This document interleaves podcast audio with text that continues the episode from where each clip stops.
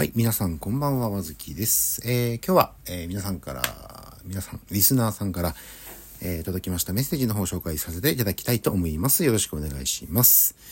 えー、早速行きましょう。ラジオネーム、いけちゃんさんいつもありがとうございます。えー、ブックオフ、ブックオフの話ですね。ブックオフの本はガバガバですよね。えー、懐かしいな、攻略本買ったら多分持ち主であろう名前や個人的な書き込みがあったり、参考書買ったら、す、えー、で、に答えが書いてあってげんなりしたり。でもいちいち店員さんも見てられないですし、えー、中古本の面白いところでもありますよね。えー、わずきさん、その変なお客さんに情が映ってて顔なじみみたいになってますね。かっこ笑い。えー、面白い収録ありがとうございました。次も楽しみにしています。ということでギフトもいただきました。ありがとうございます。うん、そうですね。まあ、ブックオフはね、あまあ、そういうもんだと思って自分を利用してます。えー、まあ確かになんか攻略本とか、えー、参考書とかにね、答えだとか、そういうの書いてたら確かにげんなりはしますけど、まあまあまあ、そういうもんだろうなと思って、えー、割り切ってね、まあ値段安いんで、そこは割り切っているところではあります。でですね、あの、この間、つい最近行ったんですけど、いました、その人。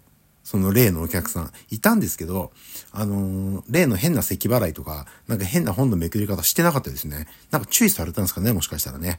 はい。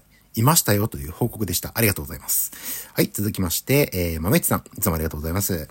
えー、わずきさん、こんにちは。えー、撮影ボックスを、撮影ボックス気になったので私も買ってみました。500円くらいなので期待してませんでしたが、あるとないとでは全然違いますね。改めて光の重要性を感じました。暗いと物の良さもいきませんよね。えー、和崎さんの話聞くまでは撮影ボックスの存在自体知らなかったので感謝感謝です。これからもいろんなことを教えてくださいね。収録お疲れ様でした。ということで、えー、ギフトもいただいております。ありがとうございます。いやーでも嬉しいですね。自分紹介したのも買っていただいて。そう、あの、100均の中では500円なんで、100均の中ではちょっと高めの商品にはなりますけれども、まあ普通に撮影ボックス買うと、うん千はするんで、Amazon とか見ても2、3000円とかは、まあこれを調節とかはね、できたりするんですけど、それに比べるとできないですけど、えー、十分な明かりはもうあるんで、やっぱりこのね、物を取るとき、まあ物撮りするときは特に重要かなと。今後、えー、なんか買ったもの紹介とかっていうときには、これ使ってやっていこうかなというふうに思いましたね。うん。いや、買っていただけて本当ありがとうございます。ぜひ使ってください。自分もどんどん使っていきたいと思います。ありがとうございます。はい、えー、続きましてでは、いけちゃんさんですね。はい、ありがとうございます。えっ、ー、と、抜き打ちチェック、えっ、ー、と、ショックだったことの時に話した、抜き打ちチェックの話ですね。あ、抜き打ちチェック、うん、そうですね。抜き打ちチェックはめんどくさいですよね。自分のとこは事前に教えてくれたりしてたから、みんな普段じゃ考えられないくらいテキパキしていました。えー、賃金考えたらそこまで望まないでくれって思いながら働いてましたね。えー、老けて見られる人って年食ってからは逆に若く見られるから得ですよ。人生的にはおじさん時代の方が長いんで、動画の方が年食ってから悲惨です。収録面白かったです。お疲れ様でした。ということでギフトもいただいております。ありがとうございます。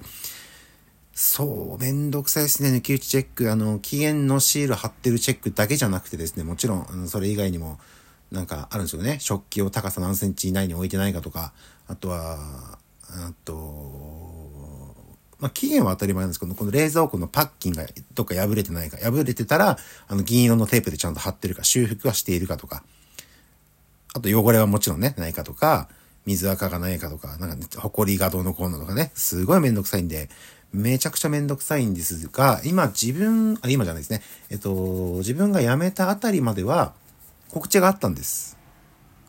この日に来るよ。もしくは、この1週間以内にどこかに来るよとあったんですけど、えっと、2023年の5月からとかかな？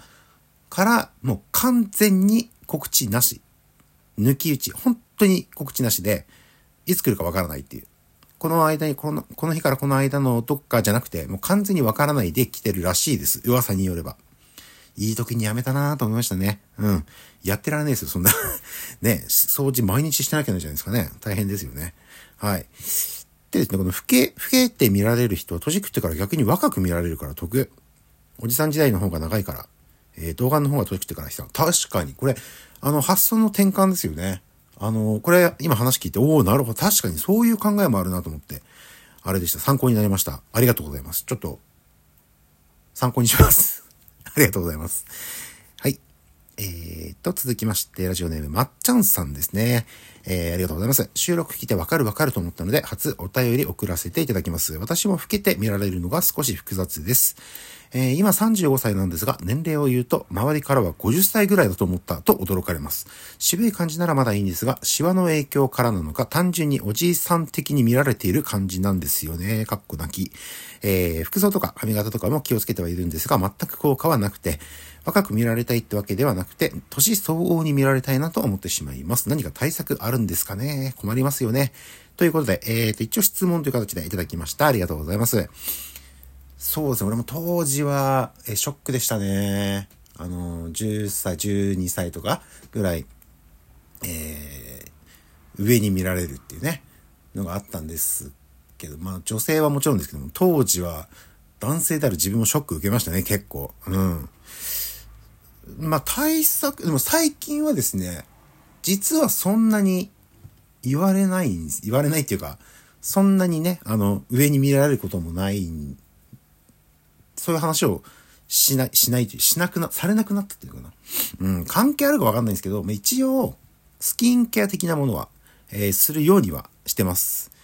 まあもちろんあのー、えー、っと、えっと、お風呂上がりに、お風呂上がりに、えー、本当はあの化粧水だとか、なんか乳液だとか、えー、と、ね、保湿のね、なんかクリームだとかパックとか、そういうのやる、やるのが多分正解なんでしょうけど、まあめんどくさいんですよ、自分ね。そういうのね、男の人わかると思うんですけど、結構めんどくさかったりするんで、あの、オールインワン的な、全部入ってるよ、みたいなやつを、えー、あ、もちろん、あの、洗顔はもちろんしてからですけど、お風呂入ってる時に、まあ、洗顔して、で、上がって、えー、まあ、髪とか乾かしてからですよね。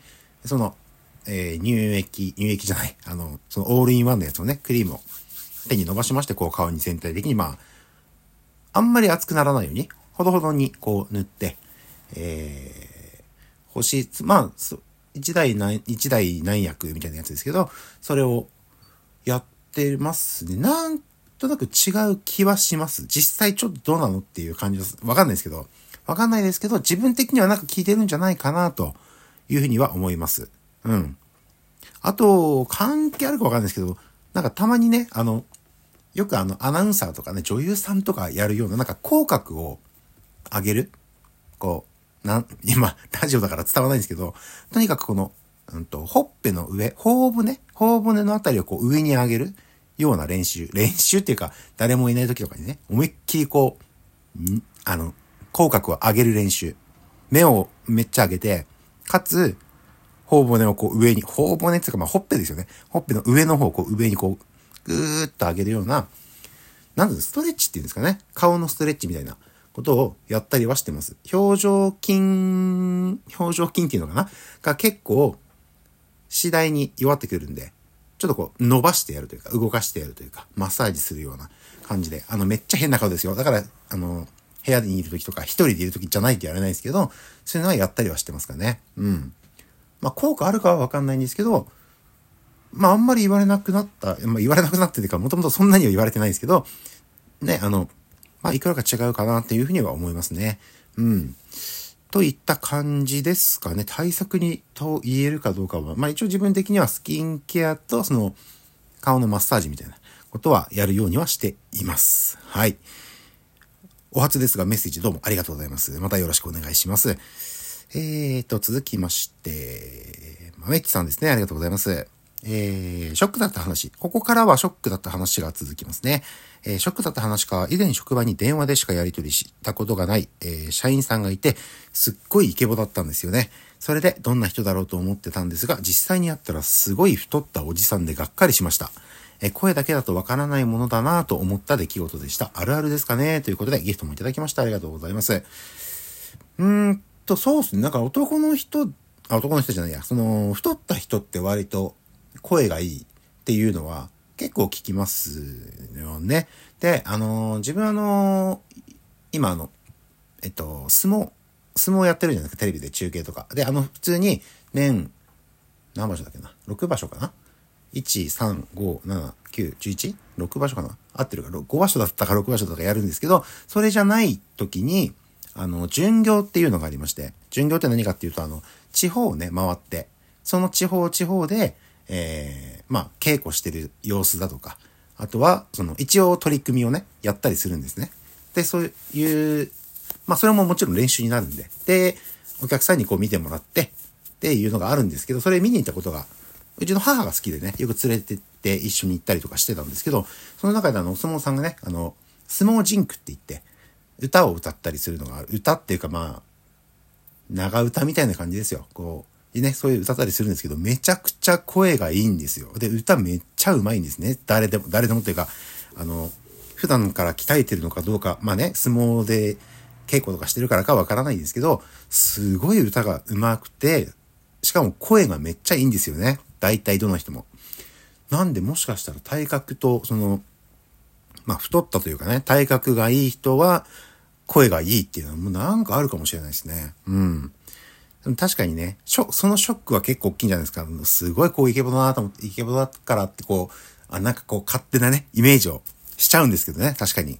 で、会ってみたら、えー、みたいな。ちょっと、こんな人だったの？って、まあ確かに結構あるあるかもしれないですね。うん。これは確かに、ショックといえばショックです。確かに、これは。はい。ありがとうございます。えっ、ー、と、時間がちょっと半端なので、この辺りにしますかね。えっ、ー、と、ここから、今後はですね、え、ショックの話、あの、たくさんの方からいただきまして、えー、続きますので、まだ結構あるんですよ。皆さんからたくさんいただきまして、これを、えー、もう何回かな ?2 回か3回ぐらいかなに分けて紹介を、まあ、質問なり、えー、ご意見なり、こちらを紹介させていただきたいと思っておりますので、よろしくお願いします。といったところで今日はこれくらいにしたいと思います。ありがとうございました。失礼します。